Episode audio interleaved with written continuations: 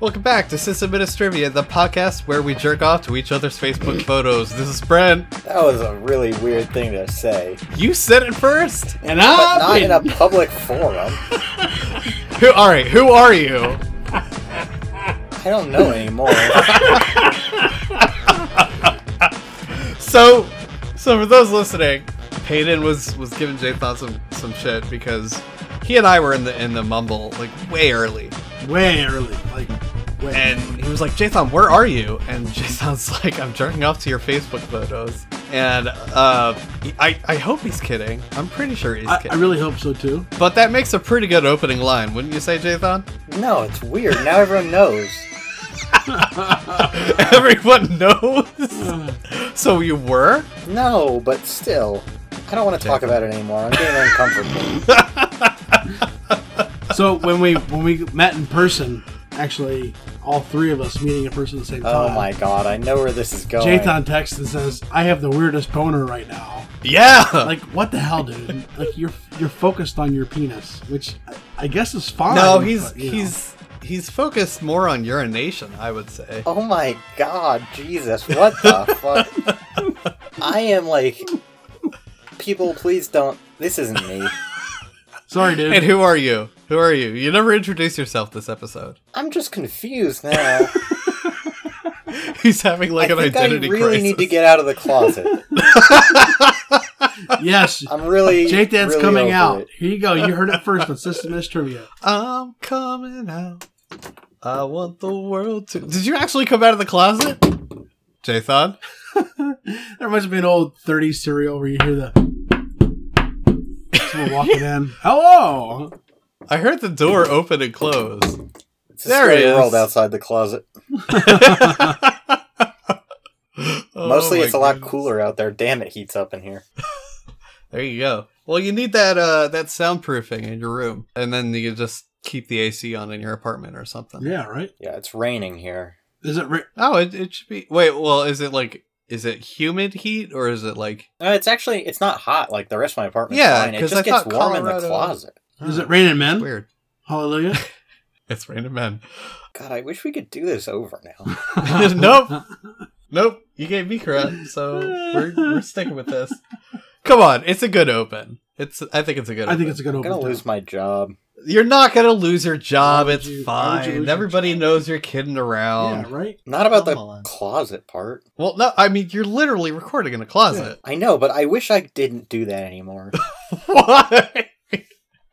no, you know what? We're it's not wasting even time. worth the good sound quality. no, no, we're, We're wasting, wasting, time. We're wasting so much good quality time because we have so much news. Yeah, we have a, we have a, a fair bit of news, and uh, All right, what are you drinking? oh, I'm drinking water right now. I'm on a no carb diet right now, so I'm drinking water too. Being a good boy. What about you? Well, I'm just gonna dump out my beer now too because everything sucks about this Peer episode. pressure. You No, wanted me to be all high energy, and now you High guys are just being Jathan. goddamn downers.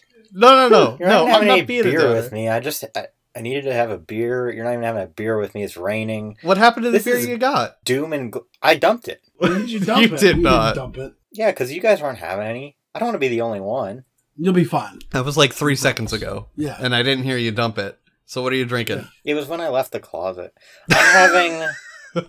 I'm the only one devoted to the freaking fans here, so I'm actually drinking beer like a real freaking podcaster. All right, what what beer are you drinking? I am drinking a Red Air from Westminster Brewing Company. okay, It's thank an- you. Irish Thank, Red thank Ale. you so much for giving us that information. Got it. We are in a much better place now that you told us that. So we'll we'll get to the news in a second, but mostly we're going to talk about what we've been working on lately in our personal lives, like side projects we have going on, um, maybe even some projects for work. So we'll see, but we'll talk more about that later. So right now, let's let's open up right to the news. Peyton, Oh boy, what a doozy this week we have here. First thing we have is we have multiple vulnerabilities in ASUS routers. This is covered in CVE 2017 5891 and CVE 2017 5892. There are various models of the ASUS RT routers that have several CRS CSRF vulnerabilities, allowing malicious sites to log in and change settings in the router. There are also multiple JSON P vulnerabilities ex- allowing exfiltration of router data and an XML endpoint revealing Wi-Fi passwords.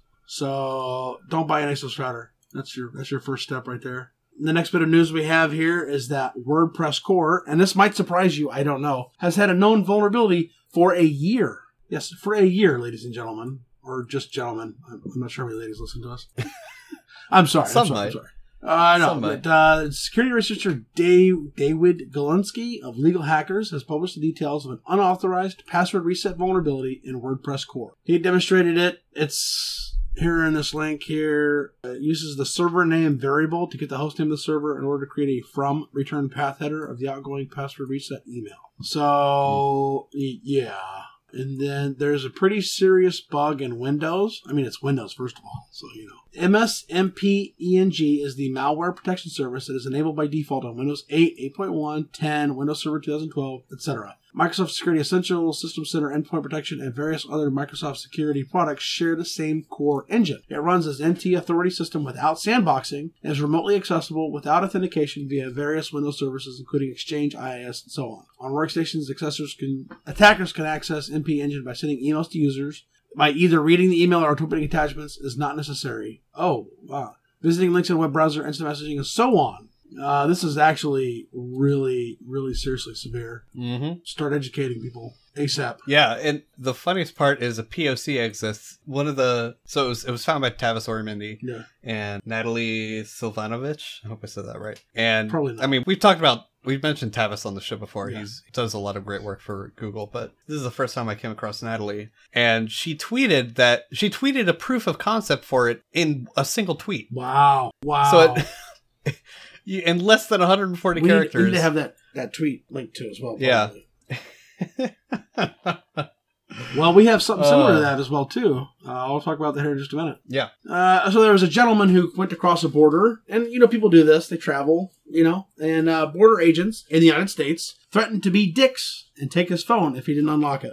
Now, I want some clarification on this. We might have to call out OS Writer again on this, but I'm pretty sure that if you have a password, they can't make you unlock it unless they have a, a court order. But uh, this is BS, dude. You know, I read this earlier. He unlocked his phone, gave it to him. They took it away for five or ten minutes, and they gave it right back to him. And like, it's like, what the heck, man? What are, what are they doing? They want to look at your phone for, you know? And this dude's not Hmm. like, he doesn't look like someone that you would want to, you know, stop anyway at a border stop because, I mean, they do profiling, you know. But Mhm. there were six attorneys from the, ACLU that filed an eight page administrative complaint on his behalf. And they're hoping to get some questions, some answers uh, from the Department of Homeland Security, who is actually the parent agency now, parent agency now of the Customs and Border Protection. They're arguing that the search was unconstitutional despite the prevailing border exception to the Fourth Amendment. So be careful crossing the borders, guys and ladies. All right, so the next thing we have here is that you only need 60 bytes to hose Linux's RPC bind.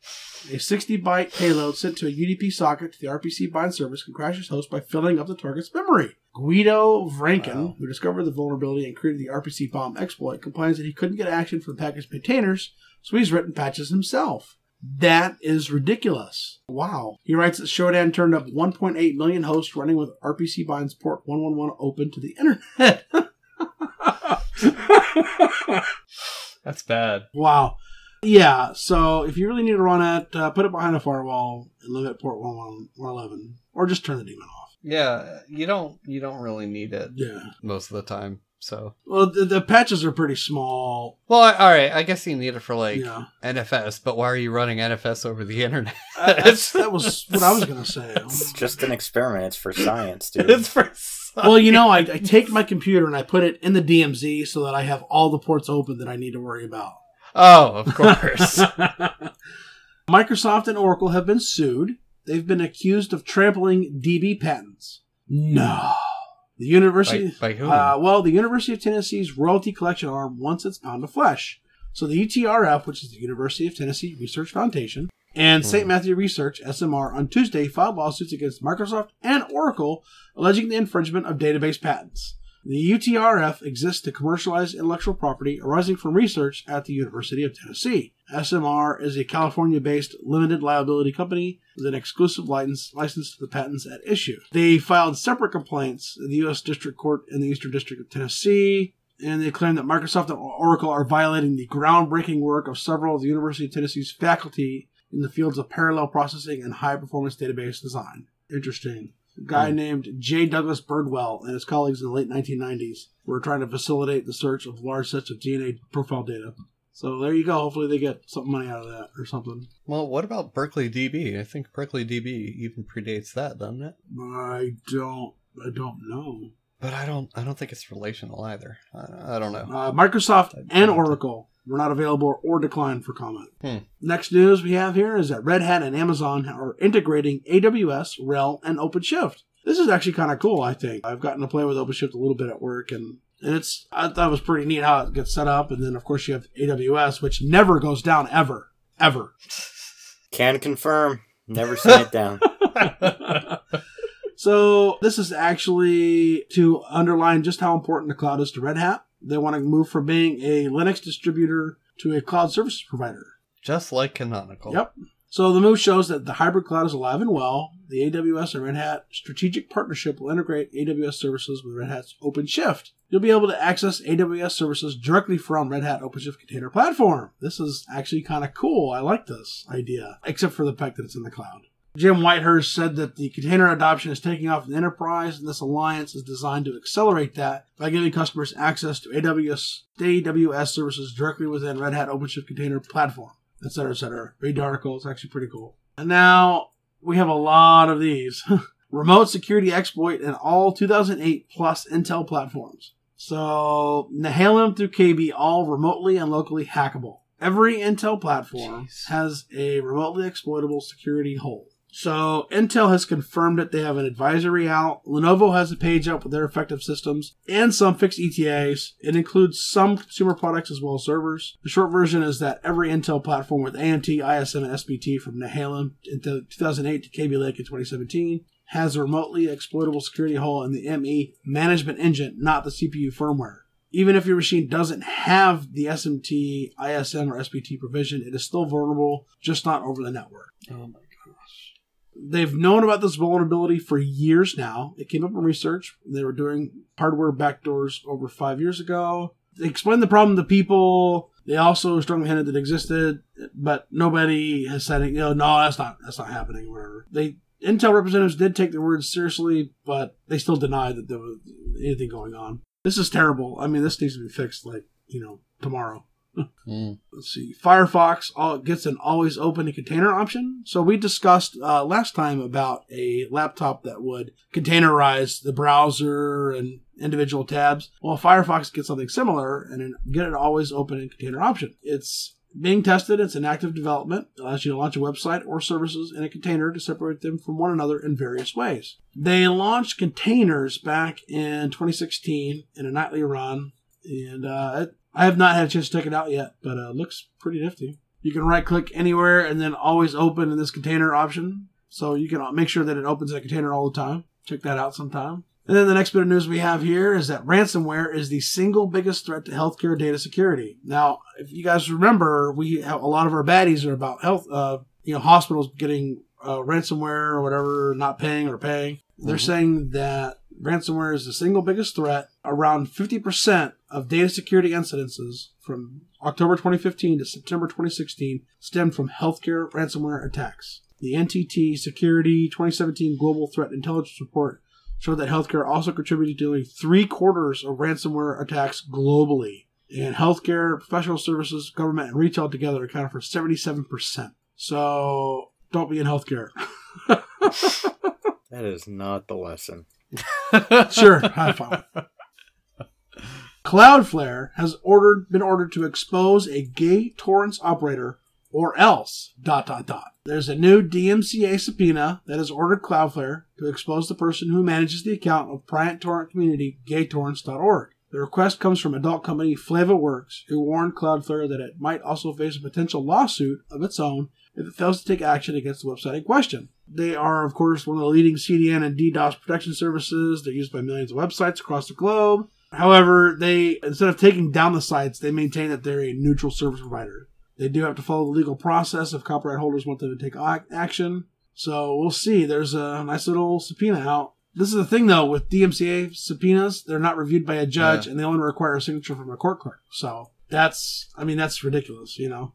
Have you ever gotten a DMCA? I I personally never have. I know you work with them a lot. I have dealt with them a lot, both in my current company and with a previous company. You can counter sue, Yeah, yeah, yeah. I've, I've But- heard that. and you know, usually you're you can be pretty successful if you have a strong case. But they're I don't know, man. They're still a they're more of like a hassle than anything. Like it's just digital harassment at that point. Yeah, yeah, yeah. Well, because it's like legal pressure more than anything. right. And I don't really have to deal with them directly because we're a service provider, so we just need to follow the service provider rules, I guess. Oh, that's cool. so all we really need to do is sort of pass it along and or make sure it doesn't happen again. Yeah, So, you know, like my responsibility in it is pretty limited, but there have been cases where there have been some more drawn out and you know, obviously I can't mention them in detail, but they've pursued their legal options, I'll say, the the person received the DMCA sure. and it's they usually come out to where the uh, the the person filing the DMCA if it's not like a big corporation they'll, they'll just give Yeah. up because like the, you know but the, the the other end of it is like so many of the DMCA's are invalid you have to know what constitutes a valid DMCA because you can just throw it throw it out right off the bat and like look this isn't a valid DMCA Yeah, but yeah I I don't know the headline had me kind of squint my eyes because I was like is it because they're gay but it's not yeah. it's all about the it's all about the copyright. Yep. So Well, yeah, that's well, I, I think the only money makes the world go I around. think the only thing that's that's torrented more than gay porn is uh, Game of Thrones. Probably. All right. I mean, I'm, I'm not sure of the statistics, but Yeah. yeah. I can see that. Pretty serious bit of news here is that Google Docs has had a phishing, major phishing attack. So what happens is, is you get a Google Doc link in your inbox, and you should take your time and look at it very carefully, even if it's from someone you trust, because it's got phishing in it, and it's pretty nasty. It's pretty nasty. The offending accounts have been disabled by Google.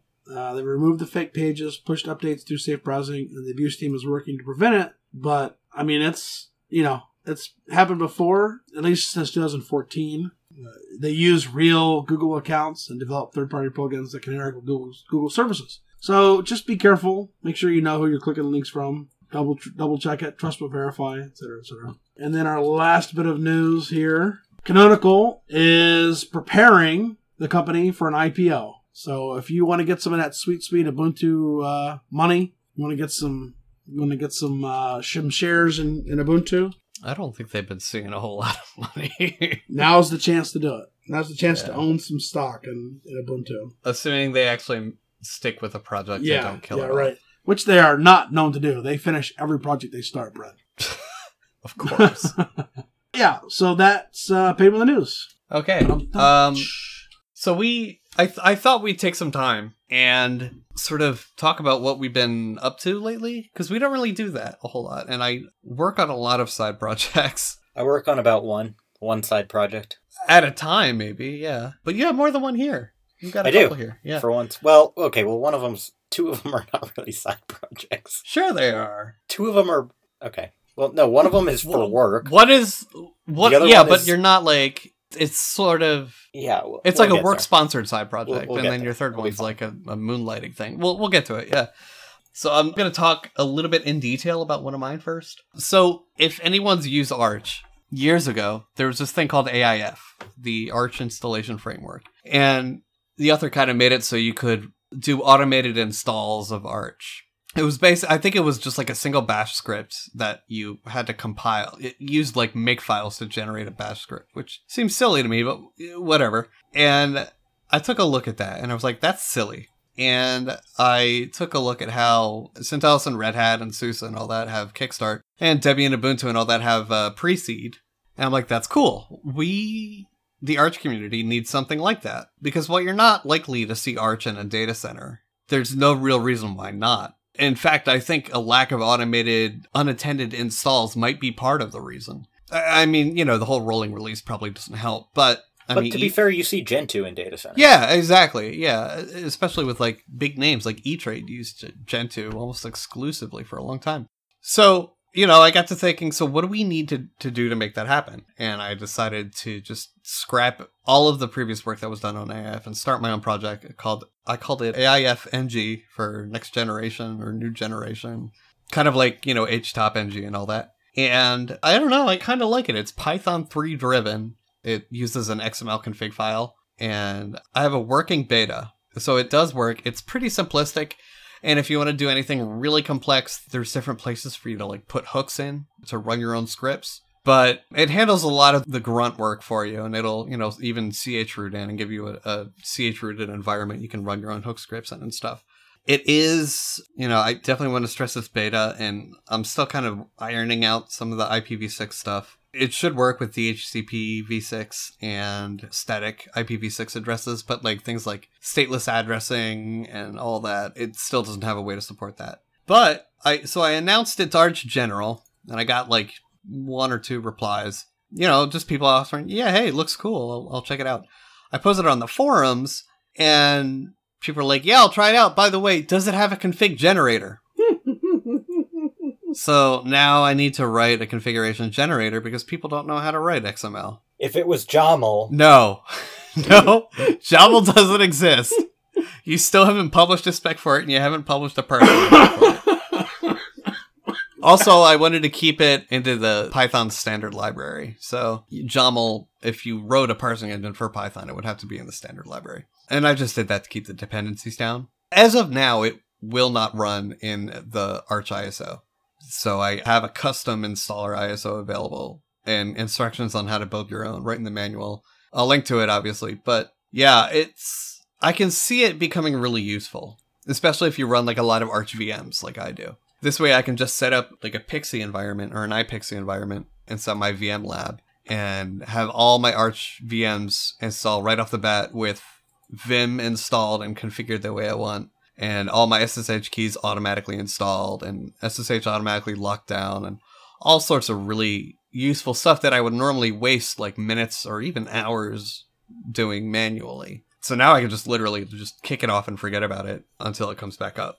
So I've been working on that. I've been working on some additional scripts. I'll link to them because at least one of them you can probably find useful as long as your system has Python 3. It's a I don't know if you've seen our securing SSH article. It's an article we mirror from an InfoSec professional. And it has some really, really great tips on hardening SSH. And I implemented that all in a Python script. Fantastic tips. Huge. Huge. So I implemented it all in a, a single Python script. Again, you know, just using standard lib. And I will make that available as well. So that may be something you might, might want to look into into your pushing into your own deployment environment. But yeah, so that's I've, that's where I've spent most of my time. And you know, I fixed one or two bdisk bugs here and there that I found in the process of building the AIF install CD. But I don't know. That's mostly been my my entire side project occupation lately. Jathan, what have you been working on? yeah, Yeah, high energy. yeah, Woo! woo. so what have I been working on? Good question. One of the things I've been working on has actually been for Brent, sort Mhm. of. So we have talked before about playing sort of old-ish games like Doom and stuff like that. Yeah. And that's a good time. There is currently a website, games.squareroot.net, which we will link to in the show notes. If you go there, you'll be wildly unimpressed. and uh, I'm an yeah. engineer, not a designer. Right. So I've been working actually on rewriting that site in Flask to implement some real time monitoring of game servers and availability and stuff like that. And it's sexy as shit. It's getting there. Yeah. I have not devoted enough time to it, but I've been actually just really busy with work mostly. So when the new games site is up, though, you'll be able to donate, right? Mm-hmm. Donate, and, and, then and get like oh, I'll let you talk about it. Yeah. well, I mean, it's your thing, but if you donate, you get some kind of special hippy dippy privileges or something. I don't. I don't really know what you get. It's You get guaranteed uh, reserve slots for the game that supports it. There you go. And you will log in using an interface that I wrote. So if you break it, Jathan's gonna come, or I was gonna say you're gonna hunt him down, but nah, that's not me. that's true. I'm just a guy in the You're a lover. You're not a, hi- a fighter. Yeah, so that's one thing. Other thing, you've heard me talking, obviously, about the BioFrontiers Hackathon, which is Mhm. coming up in 12 days from when we're recording this. It's May 10th right now. Are you stocked up on Red Bull? I, no, I do coffee. okay. So we got a very generous grant, if you will, a donation of credit for Amazon Web Services from Amazon for this event. So we will be running basically the entire infrastructure in the Amazon cloud place stuff. So You know that that makes sense to me. Finally, I was base I was wondering why you guys were running in the AWS, but like if you're getting free hosting, I Well, guess it makes sense. there's a couple reasons. I mean, there's that. Yeah. It's also just for s- you know security purposes. We don't have to add anyone to our own local resources, True. so there's no chance of anything being compromised that's not really disposable. So are you are you running RPC bind? no, okay. no. Okay. so I will say, working with the Amazon Web Services interface has been pretty kludgy. I am Oh, not it's a terrible. large. Yeah, I'm really not a big fan. It's terrible. And I personally did not get to make all the decisions with regards to how we're doing this. So, do I agree with them all? No, but that's how life goes. And you So- know what? You learn in the process, so at least there's that. Yeah, I mean, I can definitely say I've had the experience now. I know how to stand up an AMI and work with like their networking tools and their firewall and stuff like that. Do I like it? No.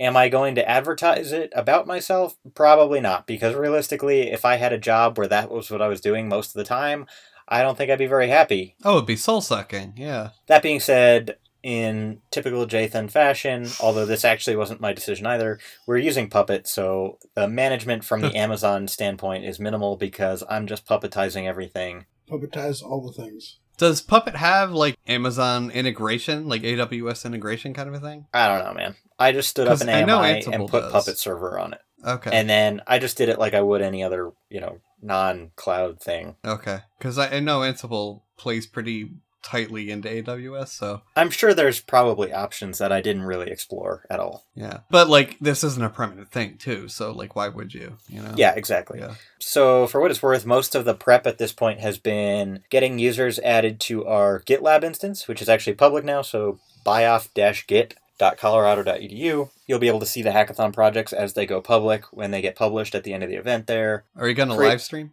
No, You should. You Totally. should. no, I doubt it. I could maybe do a segment for this there, but maybe not. Okay. Other things, adding users, of course, to the Amazon instances, getting SSH keys from people, installing software. Some of these teams are doing like a lot of machine learning. There's a couple teams working with some really, really large data sets that we have to basically find a way to mount inside their environment so they can work with that data. Yeah, so that is really all I have to say about the hackathon. Mostly, it's kind of tireless just because I have to reach out to all these people who are participating, which is like roughly 70 ish people, and they have not been as responsive as I'd hope. So, you know, send out an email to 70 people like, hey, I need you to log into this GitLab instance and set a password and add an SSH key, and that SSH key will be used to grant you access to the Amazon instance for your team. And like, you know, 20 of 70 people did it on the first email, so it's just like, damn, okay. Mm. So that's really frustrating. And I do fine working with people, but this is a lot of people and it's just a lot of back and forth email nonsense. You need a project coordinator. Yeah, right. We're also using Slack for communication between the teams and between us and the people ahead of time. And, you know, for people who need IT support during the event or whatever, like we have Slack channels set up for all this. Also, my first like real experience with Slack. It's okay, I guess. Yeah, that's exactly the response I had. I was like, meh. Yeah. I mean, it's chat, right? Yeah. It could easily be done with plenty of other services or through other means, I think. And we'll link to an episode where we talk about more chat protocols. Hmm. including the best chat protocol. XMPP. Right? IRC. Yeah. No, XMPP. no. Jathan and I admittedly have a, a total hard on for XMPP. Yeah, But I, I know. But separate hard-ons, not like a joint hard-on. don't make it weird. Oh my God. Why would talk- you even need to say You that? complain about being weird, and then you say weird shit. what the? I just wanted him to know. Oh. I think I don't think that was Oh. implied at all. But now All they're going to be thinking it. Oh, Well, that's fine. he, Okay. So- he hurts my brain, Brent. I just want you to know that he hurts my brain. All right. The last thing on my little project list is sort of a project. I'm gonna get a little ranty ravey here, maybe, maybe a little Oh. personal. We got time. But so a couple things. I graduated school last May, just about a year ago. I had to start paying back student loans six months ago in November ish or December. That's fantastic. Like, I certainly cannot complain about the amount of money I'm making or anything like that, especially for someone my age. I'm very well taken care of.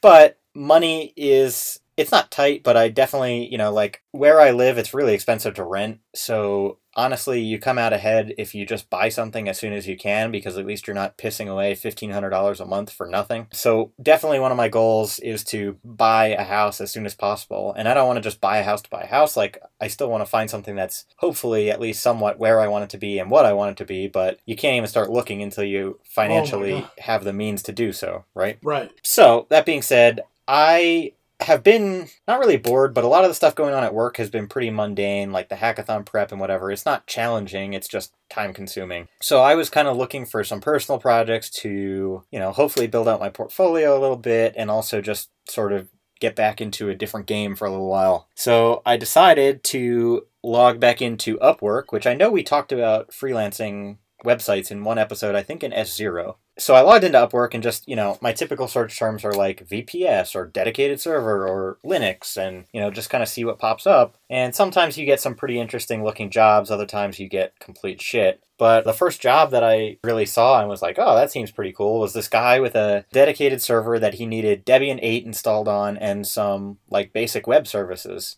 Mhm. And a couple things there. I work in a Red Hat shop, so I don't get to play with Ubuntu or Debian anymore. I also haven't admittedly like stood up a an Apache web server in a long time. So it was just like, well, you know, this is a good opportunity. It was like a decent amount of money for something that took me a very little amount of time, but it was the first time I'd installed Debian 8. It was the first time that I'd set up Apache on Debian 8. It's you know, it's trivial. It's not like I gained a whole lot from that because if you set up Apache on one distro, you've more or less set it up on all of them. But definitely a good thing, I think, to keep yourself fresh. And the guy ended up, you know, talking to me and asking me some good questions, and I tried to provide the best answers that I could. He left me some really good feedback on Upwork. And on top of that, I'm making some extra cash to go towards my student loans and or a house, which is where all that other bit was going. Mhm. So it sort of just got me thinking, like, you know, I really only get to work with Puppet at work because we don't need Puppet and Ansible and Chef, right?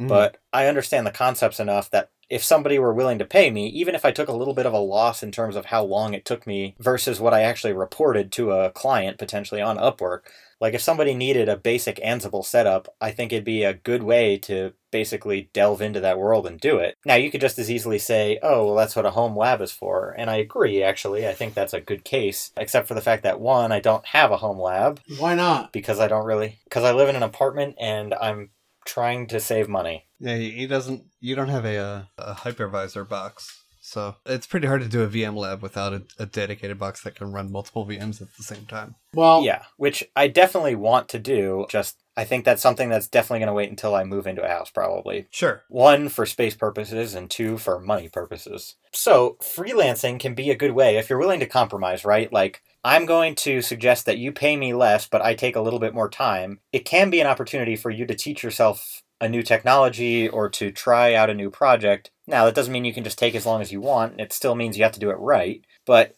in the case of something like setting up you know, if I'm sticking with the example of Ansible, it, you know, there's not a whole lot of security implications to running Ansible such that if you set it up wrong, you would just be completely screwed. Well, the targets could be completely screwed, but Yeah. that's assuming they're brand new targets and not. Yeah. I- I- yeah. But you know what I mean. Like, Yeah, yeah. You're not going to get yourself comped if you set it up wrong. right. Or somebody that you're doing work for. Which Right, is right, actually yeah. more important than doing it for yourself, I'd say. Yeah. But the other thing, it's just a good opportunity to network. It's a good opportunity. Like the guy that I helped out, he really seemed to like me. He's already got a couple more projects that he talked to me about, and he's like, okay, well, these are going to be coming in the next few weeks. Would you be interested? And, you know, absolutely. He was a nice guy. He was very responsive to any questions I had for him. And he used know- a lot of exclamation points and plus signs in his review. In my review, he did, yeah. but he was Canadian, and Canadian people like that IT guy, Matt, or whatever the hell that guy's name is. I- know his name is Matt. I just Craig. don't know his. I don't know his Twitter handle. Matt, that IT guy. I don't know. I think it's just that. I, I'll, I'll look it up. Keep talking. Anyway, Canadians are friendly. So there's that. anyway, so that, that was kind of ranty, but that's what I've been up to. I'm excited to keep taking on a couple freelance opportunities as they come up. Not so much for the money, although that's nice. More so just to broaden my horizons a little bit and keep my skills sharp while I'm doing weird, mundane things at my actual job. Yep. Cool. So, yeah, sorry, that was a whirlwind. By the way, Jethan was right. It is at Matt, that IT guy. We'll link to his Twitter, but he was on the show a little bit back talking about certs, so you may remember him. Sorry for the cough, by the way. I'm I'm still feeling under the weather. So, So, so am I. So yeah, it's it's hay fever season. Yahoo! High energy. I got to keep it high energy. Jason, are you high energy? Uh, yeah. Okay. are you drunk? No. Okay.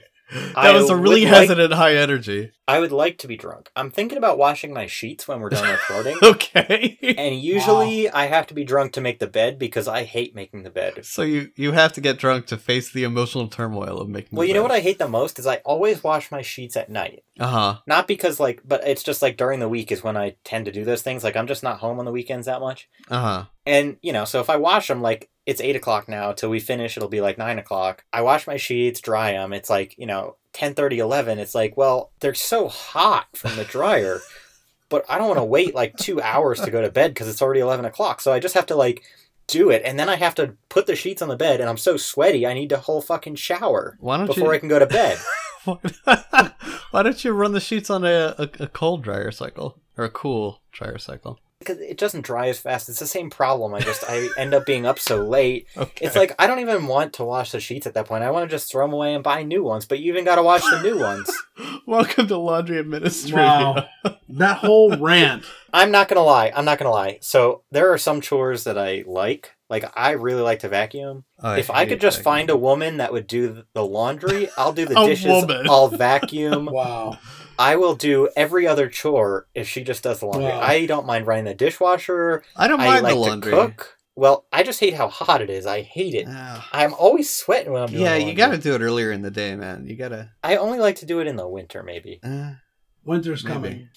Oh, winter God, coming. just now I'm All mad. right. I'm sweating in the closet thinking about it. All right, well, we'll stop thinking about it. Peyton, what are you working All on? right, so I don't have any really cool projects like these guys are working on. I'm just building a home lab, and with the support of my lovely wife, who you know is just amazing and lets me buy all kinds of weird stuff. Anyway, so I was gifted a couple of Cisco 3560s. They're the 48 port PoEs. I'm currently using Mhm. one. I have a TP Link 24 port unmanaged that I'm also using.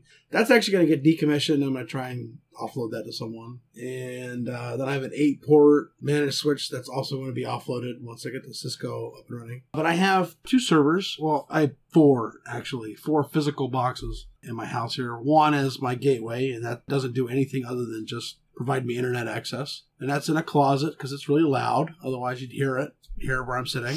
Mhm. Is that why I'm in here? Yes. because because you're very loud and we can't Because you're you. loud. And then the second system I have is a Dell R610, and that's got I have six 2.5 inch 15K 146 gigabyte hard drives in there. Well, SAS drives, I should say. And it's Mm. actually really cool when I when I do something that causes it to write. You hear this really nice click. It's- It's just it's kind of cool, you know. And then I have an HP ML110 G7. That's actually offline right now. I'm gonna I'm gonna bring that back up though, but I have to put in a separate uh, RAID controller because the one that's in there right now is causing it to have some CPU spikes. It doesn't really make any sense why it's doing that. That's got four two terabyte hard drives in there. That's a really nice quiet system. that's perfect for like serving up, you know, Plex or storage or whatever. Both my systems are, are obviously have Xeons in them. The HP ML110 came with a an i3 and I changed that out. And then I have a 4U white box, so to speak. And that's actually currently running Plex. It's bare metal Arch server on Plex, right? Running Plex. I like that. It's about time to retire it though, because it's the system itself is noisy and it's running a really not power efficient AMD processor. And then, so on my R610, I have I have six servers on there right now. I have my MC, which is MineOS, and that's my Minecraft. I got four kids, two girls that are you know almost almost preteens, and uh, they like Minecraft a lot. And so I uh, set up a Mine, a MineOS on there, and that's just a Debian based VM that I have for them. And, then I have a GitLab, of course, and then I have my Windows Server 2012 R2, which is what I do all my vCenter work through. And then I have a UniFi VM that's just for controlling my uh, UniFi AP. And then I have a Puppet VM, and then I'm also working on LDAP at some point. Hmm. You know, I fully intend to decommission the two 4U size cases, and at some point I'm going to convince my wife to let me buy, you know, three or 600 gigabyte SAS drives for the R610, and then that way everything will live on the R610, and I can, you know, just have one server running. But you know, I right now I'm pretty happy with the way it, with the way it's set up, not the way it looks. I am definitely not happy with the way it looks right now. I've got a rack that I have to assemble, and I want to run networking, and I have to get a patch panel, and I want to make sure that everything's set up right. I need to I want to run cable to every room in the house. Uh, I bought a house last year in February, and so uh, you know, I, it's just a it's a work in progress. Eventually, I'll have it in one spot, and I'll have it all set up so that you know if I need to take something out, it's just a simple process. And so yeah, that's basically what I'm working on. Um, I'm learning Puppet with it as much as I can. I would love to start using the AIF that Brent talked about. Actually, every almost every server I have is Arch except for the Minecraft one is Debian and my GitLab I think is Ubuntu and then my Puppet server is CentOS.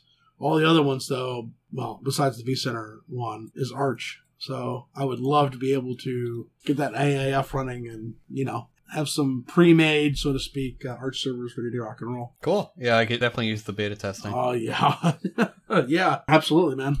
But uh, you know, I've got lots of RAM on the R610, and I, I'm gonna try a process of adding some RAM to the ML110. It's a little bit older. The max is supposed to be eight. Supposedly, you can do 16, and people even done 32. And so I'd, I'd like to get 32 gigs in that as well. I'm also debating taking ESXi off of that and putting FreeNAS on it, FreeNAS 911, since Coral was, uh, you know, or Corral, whichever one it is, was was taken off the development cycle. And then Roll your own. yeah, shut up. And then uh, the 4U that I'm running, which is really loud and obviously not as power efficient, I'm gonna probably try to get rid of, sell it off to someone, maybe. I don't know. We'll see. That's pretty much Was- what. Jathan, that whole argument about FreeNAS being an appliance or not, Yeah, yeah. was that in channel or was that on air? Yeah, that was, I think, in channel with the text tour. Right. Yeah, we. Jathan and I got got into an argument, and if you've been in our channel, you know it happens a lot. And I always win. No, no, that's I not how usually it. sometimes win. Maybe not usually. I won once. yeah, that sounds closer. You know what? It. Everyone's won something, Brent. Yeah, yeah. He's he's got to you know he's got to know when to hold them and and know when to fold them. So we got into a discussion about it, and so the people who make FreeNAS also offer like a preloaded FreeNAS appliance, basically. And he was saying that FreeNAS is an appliance. And I was like, no, they offer an appliance, but But it's not called FreeNAS. but it's not called FreeNAS, correct? It's called TrueNAS. yes, it's called TrueNAS, which seems uh, kind of a misleading of a name to me. So I won that argument. No, you originally said FreeNAS was an appliance, and it's No, not. I said they offered one. I thought. I don't. We'll, we'll just we'll dig it up or some shit. I don't even want to rehash. We'll check the logs. Here's the real. This is what this boils down. But to. this is why this came up. FreeNAS Yes. is trash. yeah. I sure I can I can get behind that. Yeah. So that's all that matters here. Who cares if it's an appliance? It's garbage. Yeah. Well, I think it's pretty much it's either FreeNAS or pfSense is like your two options if you're trying to run an embedded BSD. You can do like a FreeBSD install, I guess, directly on it, or probably NetBSD would have better hardware support. you know, FreeNAS is the But- storage thing. Yeah, yeah, I know. And pfSense is the router, but I'm saying if it's embedded hardware and you're trying to get some kind of BSD running on it and you're looking for an easy install rather than mucking about with like serial consoles and stuff, that's probably one of those two is probably going to be your better bet. But anyways, But anyways, I'm just pissed now. who you? Pissed. Why? That's free now. you know, some of us still have it. The old hardware, we had to make our own storage. Back in my day, we had to. Yeah, I. We I didn't s- complain about it either. That's right. We set up FTP or NFS or Samba or whatever we needed. And by gum, we did it without complaining. Uphill, both ways, knee deep in snow, year round. Yeah. did I did I tell you guys the story about my my first FTP server and how it wasn't actually an FTP server when I built it? What? Yeah. So I uh, I was running. It was like some like kind of post secret kind of a thing. I was running a website for it on a an old x86 box from my parents' house, and that was back when uh, Comcast or whoever it was actually let you run sites on residential lines. You know, they didn't block port 80 incoming. So I had it up. And I kind of forgot about it. You know, I just kind of left it plugged in and didn't really give two thoughts about it. And then one day I was like, "Oh, you know what? I should probably update it." So I go to uh, I go to check on it, and it's running FTP. And I didn't remember setting up FTP. So I look into what's serving, what the FTP instance is serving, and it's a bunch of like cracks and like pirated crap. And someone rooted the box. And uh, keep in mind, this is my very first Linux box, so I had no idea what I was doing. It's the only time I've ever been compromised, to my knowledge, I guess. And you know, someone got root access and was set up an FTP server and was using it as like their own free hosting. But you know what? At the end of the day, guess who won? Me. Because I got a ton of like, I got a ton of cracks. I got a ton of malware and I got all sorts of really fun, interesting stuff to research. It was a good day. It was a good day. Not really, because people knew exactly where he lived, had his social security number. No, I didn't have any personal information on the box. All they would get would, would be my public IP, and you know they would get that anyways from the domain and all that crap. But yeah, fun times, fun times. Listen to be learned. Maybe don't put a box on the internet unless you know what you're doing first. Yeah, that's what VMs are for. Yeah. So we've got we've ended a little bit early this episode. We do have the baddie left. But does anybody want to talk about what they have planned next for their projects before we go? I do. Yeah, All right, what do you got planned? Do, yeah. So, admittedly, I agreed to rewrite the game site for a little bit of a selfish reason. Right. I would like to rewrite my website to run on Flask because everyone has given me endless amounts of shit for using a static content generator. So you asked order, for the criticism. In order to prevent prevailing sadness, I have to fix it now. but you know, honestly, like I don't think the blog portion is going to be that hard or anything. Mm. The part that I'm most interested in making kind of nice is uh, I'd like to integrate a gallery to showcase and potentially sell some of my pottery. I don't know if anyone knows this. Probably, I guess. I think we mentioned on the air once or twice that I have been taking pottery classes for almost two years now, mm-hmm. and it's very relaxing. But you end up making a lot of stuff, and some of it is really nice, but I just don't have room to keep all of my pieces. And some of them are really nice, like functional pieces, like beautiful mugs and like beer steins and stuff like that. Do you wanna do you wanna throw them up on the Sysadministrivia shop once we get that up? Sure, I could make some freaking Sysadministrivia themed beer steins. There you go, guys. Out of clay. We, I mean, these really things are monster. They hold like sixteen to twenty ounces of beer, oh and they're heavy and they feel great. Are you drinking so, that one right now? No, I don't have any that I like for me. Oh, okay. Not that they're bad. I just I have a they're very not specific. You. Right. Yeah. Yeah. I have a very specific beer stein in mind I'd like to make for myself. I just haven't yet. Okay. Would that constitute constitute as what part of your uh, future future projects? Yeah, beer stein. okay. also, uh, pretty cool. I have a friend who's getting married in a month, mm-hmm. and they're having a Catholic wedding with communion. They asked me to make like the drinking vessel for the wine oh, wow. for their wedding. So, uh, finished part of that up last night. I'll probably finish the rest this coming weekend. Cool. But what else, maybe technology related, do you have planned? Anything? Aside from my site rewrite, not too much. I need to get some proper backups going for myself. Mm. I really want to get some kind of like cheap storage option offsite somewhere for that. Right. Haven't really decided where or anything like that. And, you know, I just told you not too long ago I'm trying to save money right now. So mm. I don't really want to go out and spend a whole lot, but it's something that, you know, I obviously preach about having backups. I should probably have my own backups. Yes, you should. Although, to be fair, if my laptop catastrophically exploded, aside from me being dead or badly burned, I don't really keep anything that important on my laptop. Sure.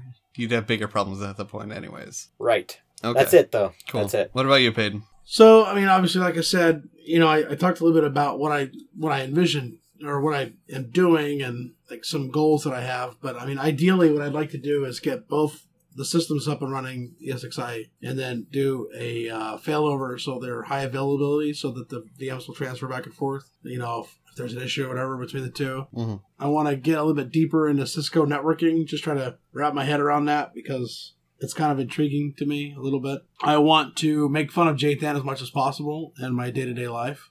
oh my gosh. I think you do that a lot already. I do, I do, I really do. Other than that, you know, I just have to get it up. You know, once I get it up, then I'm going to find more things I want to do with it. You know,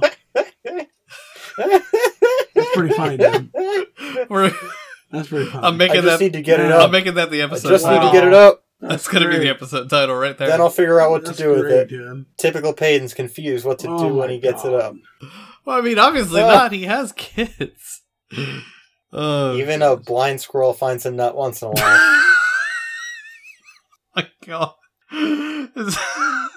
it just like the way you said it, I don't know, I just immediately went there, man. Is that it, Peyton? Do you have anything else? I don't know what else I could think of. okay. mainly because I want to smack Jathan. I don't know, man. That was that was That was that was pretty good. That was pretty good. No, I, I I'm not upset about it. I, I you know I'm more upset with Right. uh, how dumb Jathan is. But hey, whatever. okay. I was born this way, Just like Lady Gaga. just like Lady Gaga. There you go. Maybe not quite exactly the same.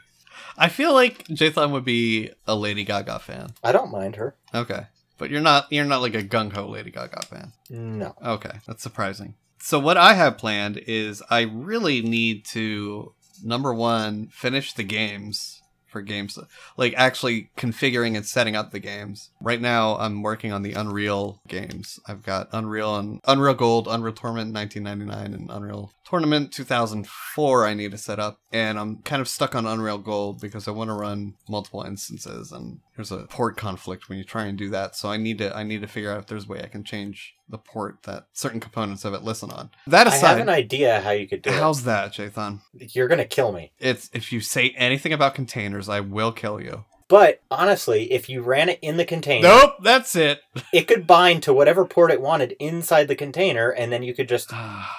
Dude, I'm just saying, No. it actually would probably work. no, I need to avoid that. It's bad enough I have to run it in wine. You're not denying that my solution might be a solution, though. I I am saying it from a technical standpoint may work, but it is not what I would consider a viable solution. It's not something I want to do. It's insecure enough as is. I don't need all the weird hooks that can grant non-root processes inside containers full root access to the host. Don't need that in my life. So that there's that. What else? I'd really like to maybe give square-r00t.net a facelift at some point because it looks hideous. It really does. She sounds hideous.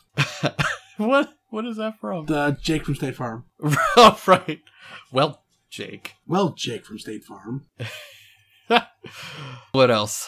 Obviously, I need to finish up AIF, but that's that's my current project. There was gonna be some. Oh, the shop. This is a Administrivia's shop. I still really need to get that up and get merch available. I know we're in like our third season, and I every season I'm like, oh, I really need to do that, but like, I really need to do that.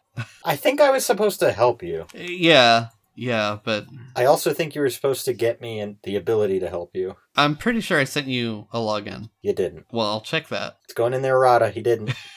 do you want to bet money on it? yes. All right, we'll do this on air. How much you want to bet? 20 bucks. I have 20 bucks in my hand. I don't, but I know how to use PayPal. Okay. Woo! All right.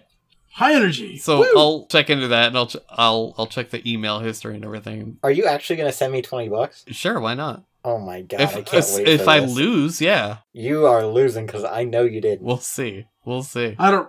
I don't if I'm remember. wrong, then damn me. I already want to damn you. But I'm not So, wrong. you know. I'm not. Anyways, what else? I think I've got the Sysadministrivia site, like the main site, up to where I kind of like it. Oh, also for games, I need to write.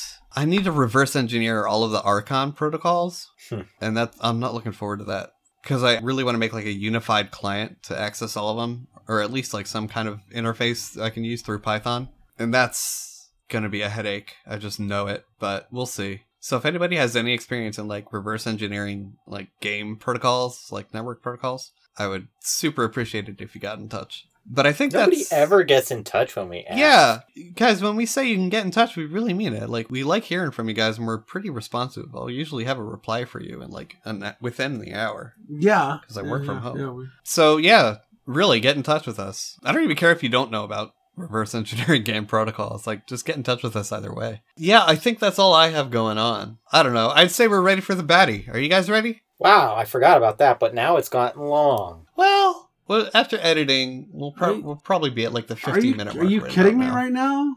Right, right. All right, here we go. Do, do, do, do, do, do, do. This is All right, Peyton with the baddie. Ringo Starr. Okay, so here we got an oh my article. Are you gonna do the accent for the entire thing? N- not if you keep distracting me. Okay. Okay, so Handbrake is hacked. Oh no. So OS 10 users probably have heard about Handbrake before. It is basically utility for ripping video from various medium to various output formats on your hard drive. So, you know, you could stick a DVD in your CD drive and you could or your DVD drive, I guess, and you could rip it to a file so that you had it in a digital format. It used to be pretty cool. I haven't used it in a very, very long time because last I did use it, it sucked ass anyway. What about Mac OS users? Oh, come on. Shut up. For those that don't know, OS X changed their name to Mac OS. But yeah, yeah, keep going. but whatever. I just call it what I want. okay. So it's OS 10 anyway, jackass. You said OS X. Yeah, but I'm drinking. You're only having water. Okay. I'm also So- not a Mac user. Go. Anyway, basically, Handbrake is used by a lot of people. It's really well known. It's very popular.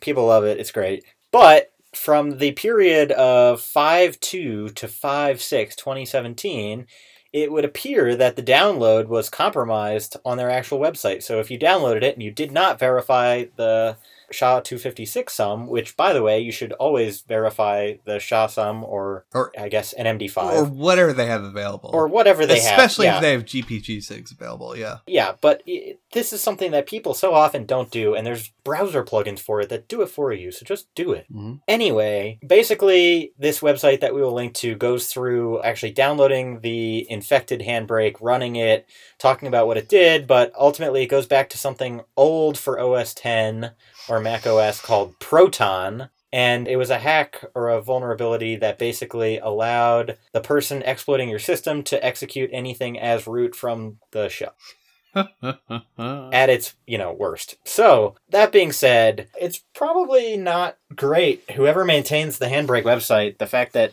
someone was able to replace the file itself well, it wasn't. It wasn't the website. From what I was understanding from the the article, it was a mirror, a separate box. got it but was that mirror basically like round robin 2 from the main website I have no idea. I'm pretty sure they linked to it from the website. okay in any case if you're maintaining a mirror of something you also should not allow this to happen Right. right Yeah. Right. so baddie to you all whoever you all are Whoever was responsible for getting it, Yeah, since I don't know the specific mirror, it's hard to point a specific finger.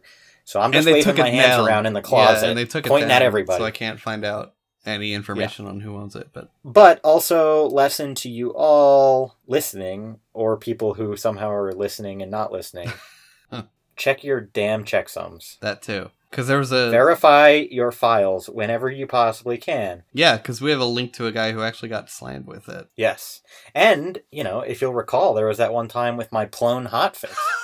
Yeah. If I wouldn't have checked the checksum, I would have installed the wrong version of the hotfix. Yeah. Although I think that thankfully was less that was more so incompetence and less security breach, but still, it's yes, still you're right. Well, it was not a security breach other than the hotfix version that I downloaded erroneously was not actually going to patch the security issue. Right, right, yeah, but it wasn't there's like an that. active breach. It was just a Yes. still existing vuln, I guess. But yeah, Yes. yep. All right, sorry, that was long and ranty. My whole life, all I do is talk and mumble on and just keep going and going. And sometimes I know it gets a little excessive, but it's just hard. Sometimes you get on. Oh my roll. god! Shut And- You know, it's it's just so hard to be succinct when you're talking about stuff and Uh-huh. things. Yeah. So I forgive myself and I forgive you. oh, good times. Good times. Yeah. Well, this has been another exciting episode of Sysadministrivia. This is Brent. I'm forgiven. And I'm high energy. Yeah. See you around.